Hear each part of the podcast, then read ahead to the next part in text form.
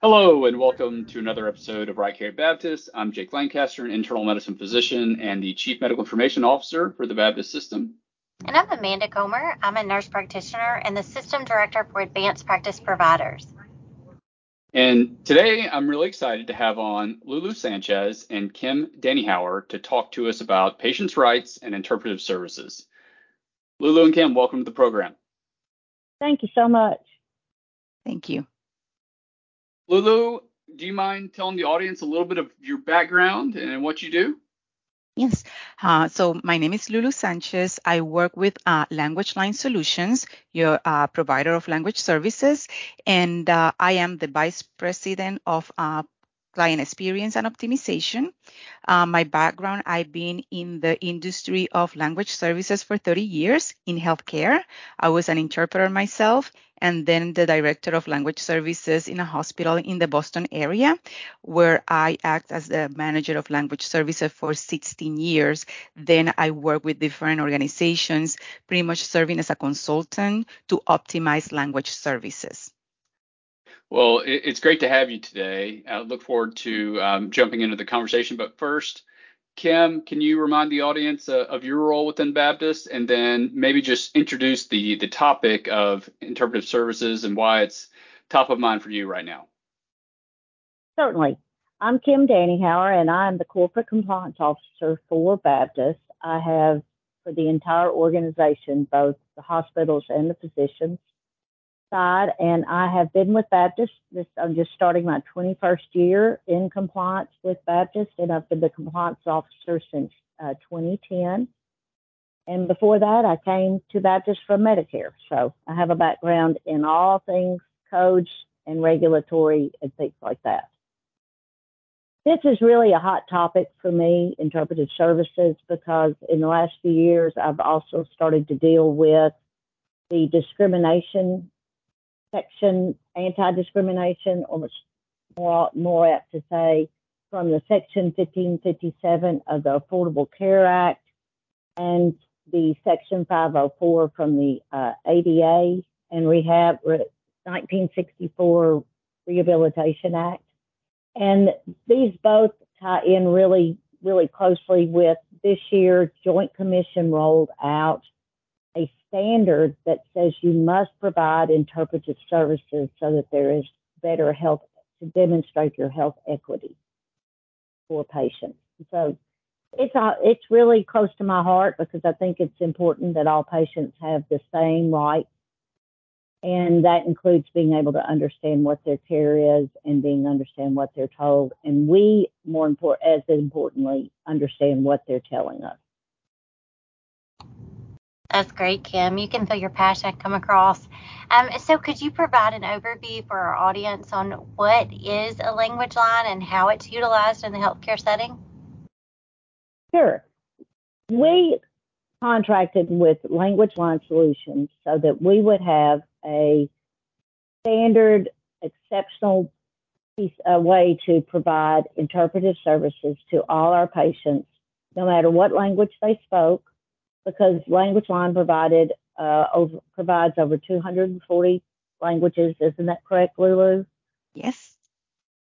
And it also, and that includes uh, ASL, which is uh, American Sign Language, because that also is covered. And it's also, it's actually considered, it's a language.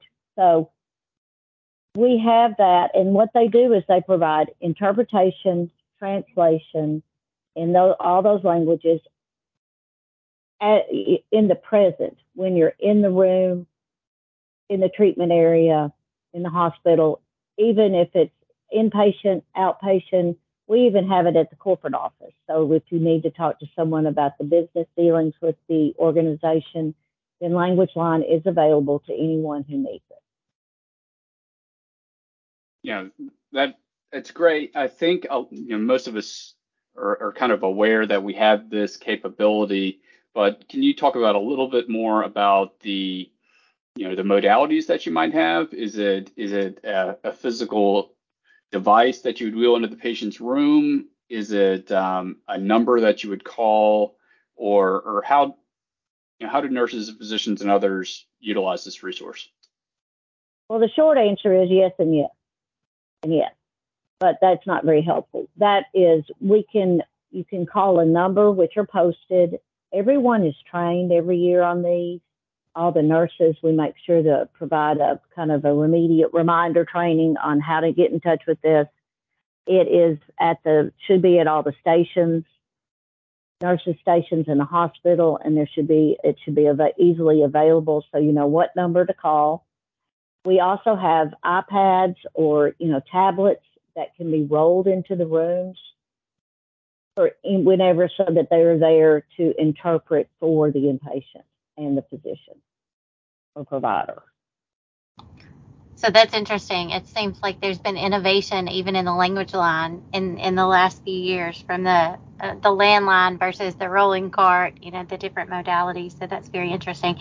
Well, how does the use of language line contribute to improving patient care or outcomes? You know, I think Lulu, Lulu, you probably have seen this since you work nationally.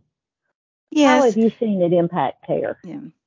So, well, the important is that when you work with a professional medical interpreter from Language Line, what you're doing is that you're ensuring that the clinical information is being rendered accurately, without omissions, without summarizing, and that the interpreter is qualified on the medical terminology and the knowledge of the profession's standards of practice and code of ethics. The standards of practice and code of ethics is what the interpreters, the professional interpreters uh, from Language Line follows, and those are the do's and don'ts when you're doing an interpretation, just to make sure that that information is rendered accurately.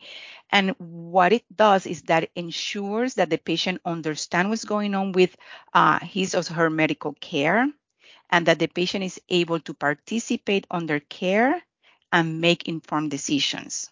So that that is crucial because that's where people don't understand that if you pretty much do not offer that service to the patient, the patient feels completely lost. And then they're not able to say, yes, this is what I want to do with my care, or no, that's not what I want. I still have questions. So it is extremely important that then when there is an exchange of medical information, that then the providers, whoever is having that exchange of medical information, works with a professional medical interpreter. Okay, I think that's really well said. I, I want to get into some specific patient scenarios, um, and I'll start with this one. Um, you know, I took Spanish in high school and college. I actually spent a, a month in, or a semester in Spain in college, and then actually did a month in residency in in Peru, and then also um, did a medical Spanish class. But you know, and, and so pretend that I feel like I am very comfortable and fluent in medical Spanish. Um, I, am not. I, I, regularly use the, the language line when I go there, but mm-hmm. just uh, you know, maybe the couple weeks after I was in Peru, I felt really, really great. But um, suppose I am seeing a, a Spanish speaking uh, patient and I feel comfortable as, as the physician taking care of that patient. Um, what are some risks and some drawbacks of me trying to do the translating myself, uh, you know, for, for a patient that might come into the hospital? Thank you. That's a very interesting uh, question because it's a question that we get a lot from providers across the nation. So, um, let's kind of like go to first talk about what the Joint Commission has to say about that. That's what we will call a direct communication in language.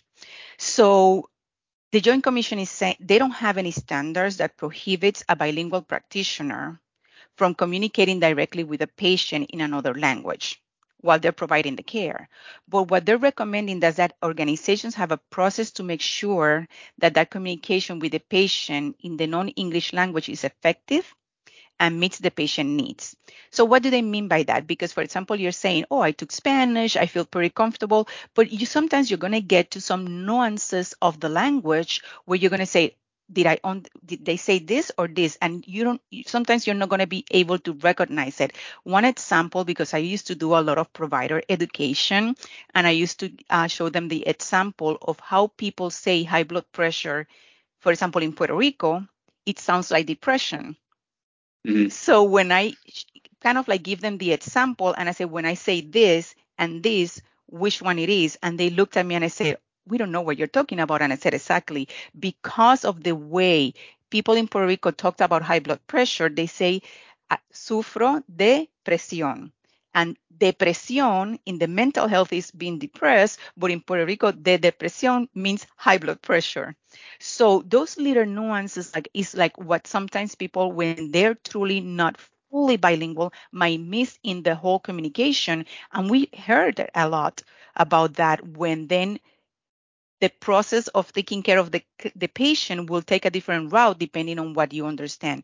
And I remember also an example of a patient who was in the emergency room and the provider says, no, I, I, my resident speaks Spanish. He's going to interpret for the patient. I don't need you. And the interpreter says, no, well, I'm not going to leave. I'm going to stay here next to you. I'm going to let the resident interpret. And uh, the patient was saying that they were on the sofa and like half of their their body uh, felt numb. But the way you say that in Spanish, it sounds like you fall asleep. So the resident interpretation was, I was on the sofa and I fall asleep when the patient was saying I was on the sofa and half of my body felt numb.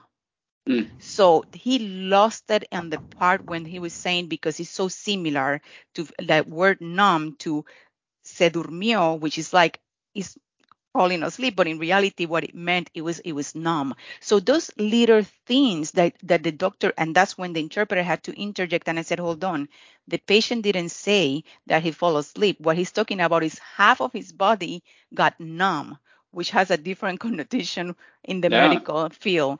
So, so that's why it is really important that then organizations do their due diligence. That in those providers who wants to speak directly with their patient, even though there's no standards of uh, uh, of uh, elements of performance or standards set by the Joint Commission, but that they take the steps to make sure that are you truly at, at what level, what what is your level of of the language that will get you to a point of like having uh, what we call more a comfort need conversation than the exchange of medical information where the outcome of the patient can come at risk. So that's where you take kind of like those two concepts of the exchange of medical information uh, besides comfort needs, which is pretty much like what when we train end users, we tell them any conversation that is very general is about comfort needs. You have the family member. Yes, you can ask the family member anything that is going to have an impact on the decision and the outcome, the medical outcome of the patient, work with a professional medical interpreter so you don't take the risk, you don't put the patient at risk, and you don't put the organization at risk. So that is the importance of working with a medical interpreter because the medical interpreter, again, they understand the do's and don'ts. They know when to interject. They know when they're not clear about what they're about to interpret. So they know when to say, hold on, doctor, I am not understanding the concept. I want to understand it so I can render the information correctly. Hmm. Those are great examples. Um, very good examples. So another question. So what if I'm a, a, provider and English is not my first language and I have an, an English speaking patient? Do I, would I use the language line then? So again, the provider has to uh, understand what are my, my limitations and what uh, to what point I'm able to do direct communication. So we have providers, like for example, we have a provider. Actually, uh, this is an example, and he wrote about it.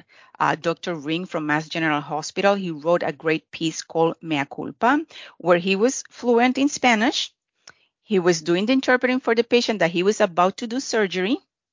Then the nurse felt a little bit intimidated on not asking for the timeout, and the doctor ended up doing the surgery on the wrong hand. So because the the provider was completely fluent, he he was able to do the the the whole communication, but the nurse he wasn't interpreting for the nurse. The nurse didn't know what what was happening on that conversation, mm. and she felt a little bit intimidated on telling the doctor, "Okay, so you're the doctor, you're doing the communication. I am trusting you that you did the timeout and that you know what you're going to be doing with the patient. And he ended up making that mistake. And he wrote a great piece called Mea Culpa. And it was a great article where he was then acknowledging that, oh my God, like I, yes, I was speaking directly with, uh, with the patient, but I failed to pretty much kind of like maybe summarize or tell the nurse what was my conversation all about. So then she was standing there but only listening to the doctor and the patient talking, but no one was uh, uh, interpreting for her. Interesting. So yeah, I know I know we have a lot of patients or a lot of providers that you know maybe were born in another country and are fluent in a language. Uh, what is this maybe for Kim? What is our process for getting them you know certified or whatever it is that is needed? Uh, test get them to take a test that proves they're um, medically fluent in that language. Well, we're working on that. That's where we're going to right now. What we recommend, and we really strongly recommend, is that we have language line in the room. So to prevent the issue of the story that Lulu told, just told, where if someone is interpreting in the background, then they will have, they would then know that the physician, the nurse, and any of the surgical techs, for example, or anyone who's in the in the room will have an understanding of what the physician just said to the patient. And that way, everyone in the room's on the same page. And that's really important for us as an organization that everybody understands so that each of our employees and everyone who's it, treating the patient is able to operate at the highest level of their abilities. And that's what's really important because it's the patient who ma- matters. So we're talking about the patient and the patient's rights. Do the patient does the patient also have the ability to refuse the language line? Yes, they do. And uh, when they do that, we also uh, recommend and really strongly recommend that you have language line in the room so that you can validate that it's being translated appropriately and that there is nothing being said by the patient. Because our right our our responsibility is first the patient. And say for example the patient doesn't want some information shared with this family member well we would never know that if they were trying to if they were only being interpreted by the uh, family member. So we need to be able to have a good, we'll always engage language line and we're working towards, it's right now we're having it submitted to the EPIC people to, so that it can be added where if a patient refuses, we may, we will have a documented understanding, but we'll also have a place to have the document number and then it, and the interpreter's name because we strongly re- request and almost require, but I'm not going to go to the uh, completely require because we won't be able to make you do it unless you just understand why, which is this is to protect you as a provider. That we always have language line in the room, even if the patient refuses to have us translate for them, we can have them in there to translate for us. So let's turn to another example. You know, the patient may have a family member that's there um, and the family yeah. member is fluent in English and the language that the patient is um, is you know, their native language. Um, what is what are the regulations surrounding that? Because you know it's most of the time it's more convenient, I guess, for the provider to just have the family member translate than to find the machine that will do the language line. So how, how do we navigate that scenario? I can I can take that because I was like I had a personal experience about that, Dr. Lancaster, where uh, not only I was a family member, an interpreter yeah. that also understand the do's and don'ts, and um, and when actually I asked for an interpreter uh, for my father, my father was ill. I was taking care of my father. I was with him, and I asked the provider to get me an interpreter. The provider refused, and I says, no, it's more convenient for me to work with you. So you're going to do the interpreting. So guess what? The interpreting was for the do not intubate and do not resuscitate. When oh, I had to do that interpretation, I ended up crying because mm. it was so hard for me to do that interpretation for my father and uh, and the reason like he refused. I felt like i needed to do it because they needed to to get the consent but it put like to this day I still have a, trauma about it, to be honest with you, because um, I was there to support my father. I was there to accompany my father to take care of him, to help him with uh, with decisions.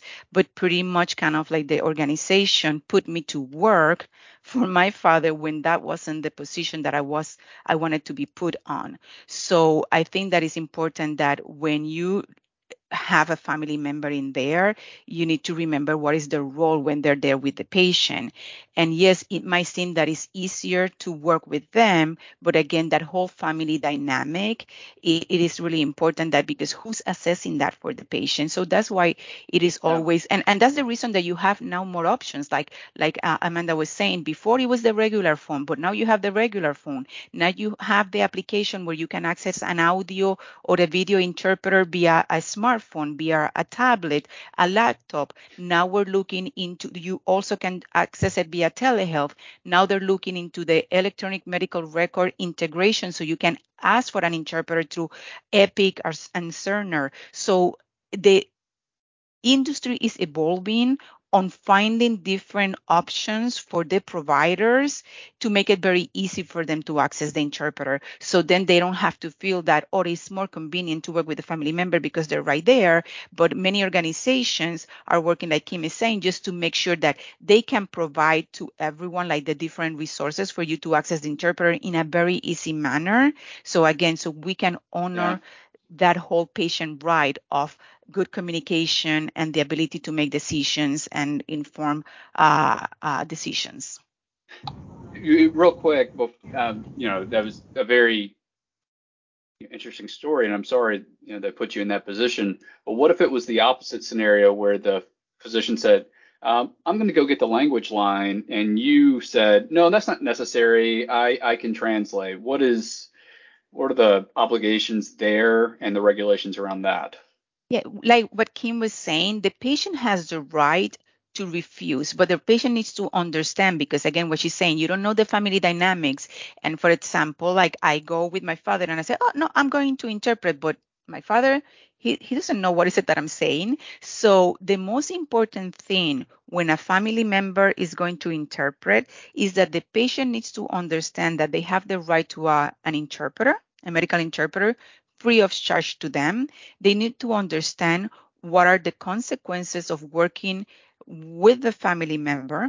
And then Kim is saying you guys are working into documenting that the patient refused uh, the services, but you still, the recommendation is that you still work with the interpreter. You can call into language line, tell the interpreter, I don't need you to interpret, I just need you to listen. So then as part of documenting the waiver, the patient refused the service after they understood that they have the right to it, understand the consequences, and then I think you have to go even further on taking that patient's, um, that family member or friend's uh, name and age, because you shouldn't be working with children.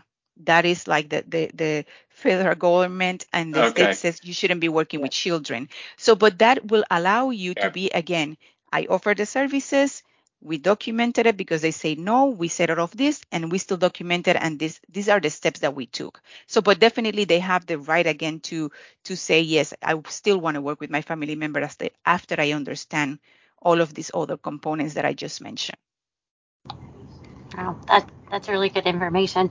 So, thinking about those critical situations, like in the emergency department, how do you or do you have any tips for us as healthcare providers to ensure that effective and accurate communication when using the language line?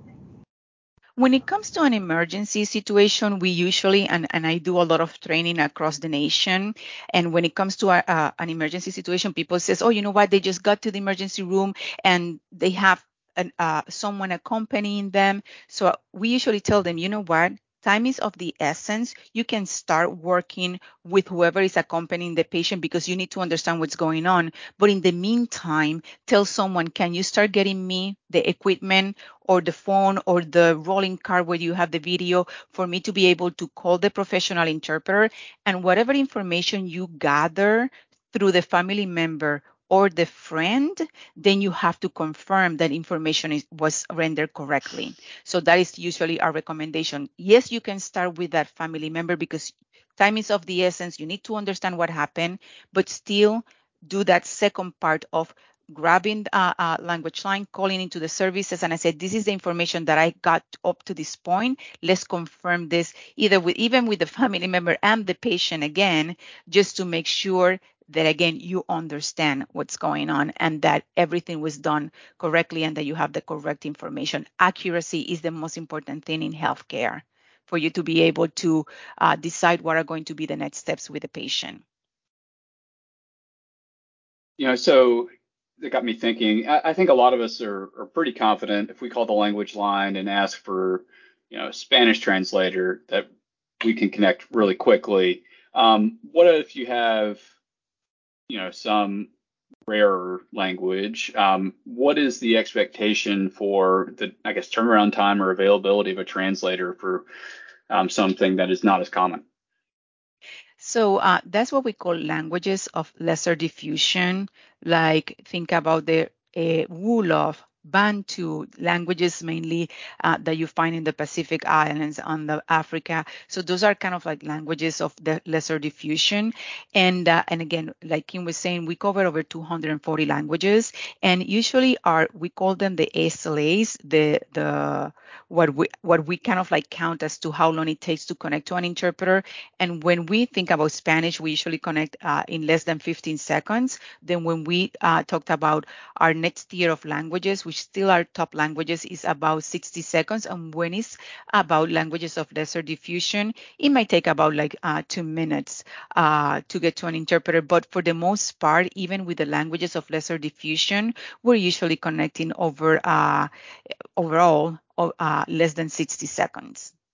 Okay, so less than 60 seconds, you know, because I wasn't necessarily thinking of languages that are, are, extremely rare, though, you know, that's good to know um, that that would be around 10 minutes. But, you know, even just some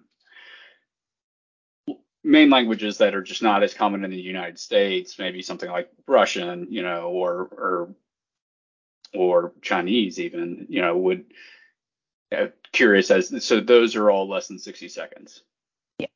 Yeah, because again, if you think about it, when we're covering more than 240 languages, we're ready to take the top languages, what we call then our secondary tier of languages, and those languages of lesser diffusion, like think about in Mexico, uh, Mixteco, you think about Guatemala, Mam, Quechua, which are languages that we're not seeing commonly, but yes, we're serving in uh, those languages. And, and then you you touched on this earlier, but there's nuances to every language depending on where they're from, especially I guess with, with Spanish. Um, what is the expectation? You know, or how do we know as as the provider that I'm going to get an interpreter that knows the nuances of you know what were you saying uh, Puerto Rican versus um, you know Mexican or yes or Peruvian? You know how so the, no, that comes with the experience of the interpreter. Like for example, like uh, when I used to interpret, I'm from Puerto Rico, but I used to interpret to uh, for a lot of people from Central America. So you learn the terminology as to like how people say, for example, the bottle of a baby. The way they say it in Puerto Rico is totally different as how they say it in South America and in Central America. And with experience, you learn not only you learn the medical terminology, but you also learn all of those words. And the most important thing is that as an interpreter, we don't make assumptions. When in doubt, we say, hold on, uh, doctor, this is the interpreter. I need to ask a question to the patient because I didn't understand something. And then I would, the same way that we ask the doctors to clarify things for us, we do it from the patient just to make sure that we're understanding what is it that they're talking about. And then again, you, you keep learning new words as you get that uh, clarification from patients. I mean, it is really interesting. I had a resident um, with me at, at, UAB who who was born in Panama, um, but I, I, think he spent the majority of his childhood um, in the United States, or at least the second part, high school and above, and but he was fluent in Spanish. And then I had another resident who was from Peru, and we had a Spanish-speaking patient, and the uh, the resident from Panama thought got got tripped up a little bit at one point when he didn't understand um, some concept, but the the one from Peru did in that case, and so it was it was eye opening to me that even somebody that was you know grew up uh, in a Spanish speaking country um, could, I guess, uh, fail to interpret the way I would have expected. And it's because of that, the way people will call different things. And, and I remember one example with a patient who came from a remote area in Honduras, and then he was selling, um, he was trying to tell me that he had kind of like a some type of ball in his uh, tongue, but the way he called it, it was chibolillo. I've never heard that word, but again, I didn't make an assumption. It was even though he was pointing, I didn't tell the doctor in a very general, well, he has something on his mouth. No, I went and I asked the patient, what do you mean by the word chibolillo? Because I've never heard that. After I told the doctor that I was going to uh, get that clarification, he explained, and then I was able to interpret then correctly and accurately to the doctor for the doctor to go and check that chibolillo, which pretty much was like a little lump uh, on his mouth. Very interesting. So we talked a lot about the positives, but are there any potential drawbacks or limitations to using a LanguageLine? I don't I don't think that there's any drawback because when you think about the positive of again making sure that the patient is being understood, which is the most important thing, uh, I, I, don't see any drawback on working with that professional interpreter or using uh, our services because again, with everything that we're doing with technology and uh, finding different ways to make it very easy for for the providers or whoever is caring for the patient to access the interpreters. Um, i don't think that is eh, there's more positive than anything negative. Again some people will say oh my god i have to get the phone. Oh my god i have to get the access information. But like kim was saying education is what we do. We do a lot of education. We partner with uh, with uh, kim and team to do training the same thing that we do with all our partners that we work with. And we usually talk to them about the most important thing is creating that education so we can help you be in compliance with the federal government, with 5057, with the state requirements. Some even organize, eh, a, eh, a, eh, states also have city requirements in around language services and and all of this at the end of the day is not to force people to how you call it to access the services, but pretty much is telling them this is a human being that wants to communicate and this is a human being that wants to be taken care of and wants to be able to tell you this is what I feel, these are the questions that I have, I want to participate on my care. Yeah.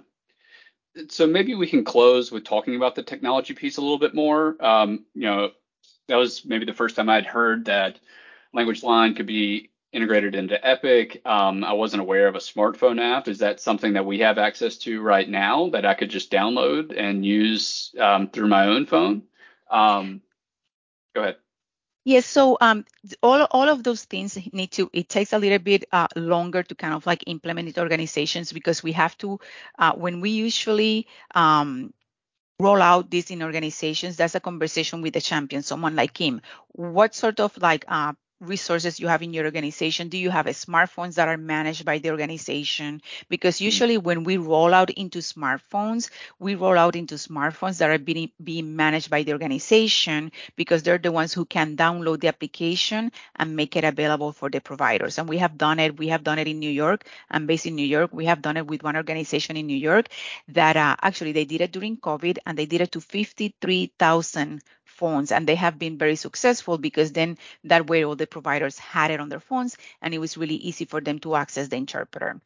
Uh, so but that is a conversation with the organization depending which way they manage their smartphones or if they have phones like mobile heartbeat or Voalte which are the phones that uh, the nurses have in the units when it comes to the uh, the EHR integration, the Epic integration, that is a conversation with your technology department because it takes a little bit of work on the technology side Epic side and then LanguageLine to do that integration and make sure that then we can place the, the, the, the button pretty much in your Epic for you to be able to connect to a, audio interpreter or a video interpreter via your laptops. If you're using Rovers, if you're using Haiku, which is like the different applications that Epic has available in the different devices. And um, so that conversation with the people in your organization that has Epic, they have to set it up uh, on your end. We do several testings until we make it work. And the beauty of the EHR integration or the Epic integration is that any data that, for example, Kim wants to collect from you guys in terms of like maybe the location where you're calling from, the medical record number of the patient, uh, all that data is passed to LanguageLine. So then when Kim gets her bill, then she gets that information in her bill and you don't have to enter it because Epic is going to send it to us. And kind of like the other way around, let's say you're asking for an interpreter for me, I speak Spanish.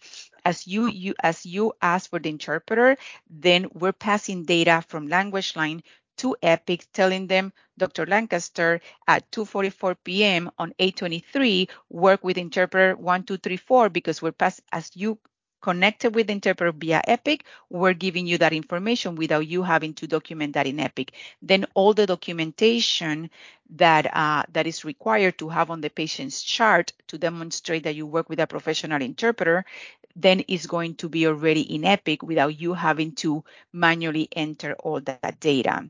And when the Joint Commission is doing a patient tracer, that's what they're looking for. Okay, so Lulu was admitted. She spoke Spanish. Seven people came to see her. Okay, let's go and look at the documentation on these seven encounters. So if you do it to Epic, those seven encounters are going to be documented with the interpreter number. So mm-hmm. that is the beauty of the integration. Yeah, that is that is great to know. Um, and I have one more question that may be a little hard to answer, but um, you know, are you familiar with Chat GPT and all these things that have come out that are, you know, supposedly able to translate uh, languages without, you know, a, a certified interpreter? Um, I know I've had patients, not recently, but you know, a year or two ago, um, type a message on Google Translate and pass his phone to me and have it translated into English.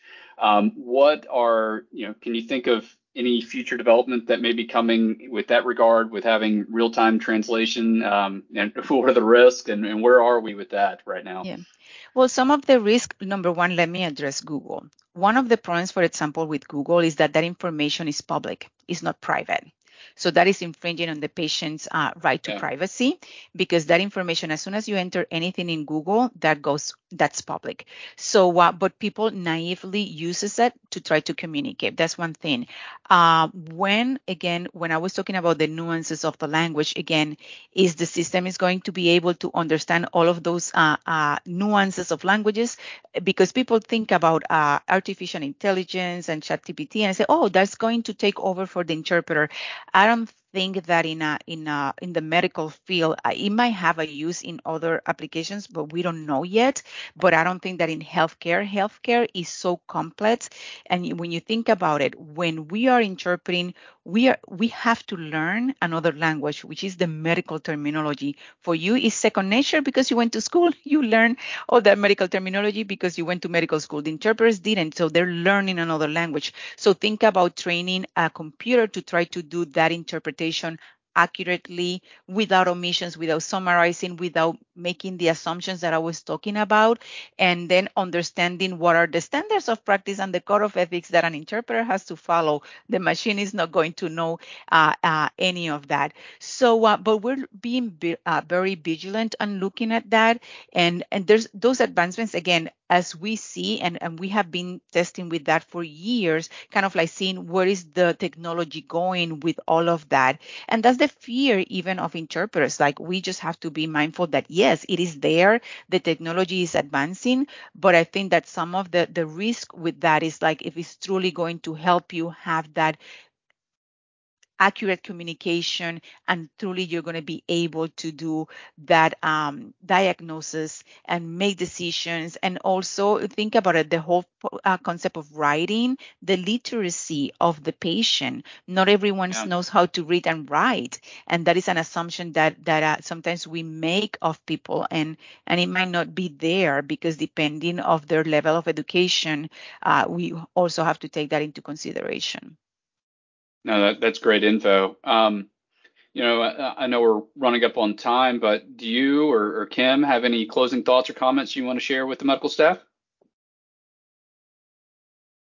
I just want everybody to know that this we're all for this because we want to do the right thing for the patient and protect the providers, protect the patients, and protect the organization. And that's that's all we want to do. So when we ask that you use LanguageLine, it's not an affront to anyone's level of uh, ability, but it's more as a protection for all of us. Well, thank you, um, and and thank you, Lulu, for joining us. It's been a really great conversation. Thanks everybody for listening to Right Care Baptist. Remember, if you follow the link in the show notes, you can redeem this episode for CME credit. Thank you for having me. Thank you.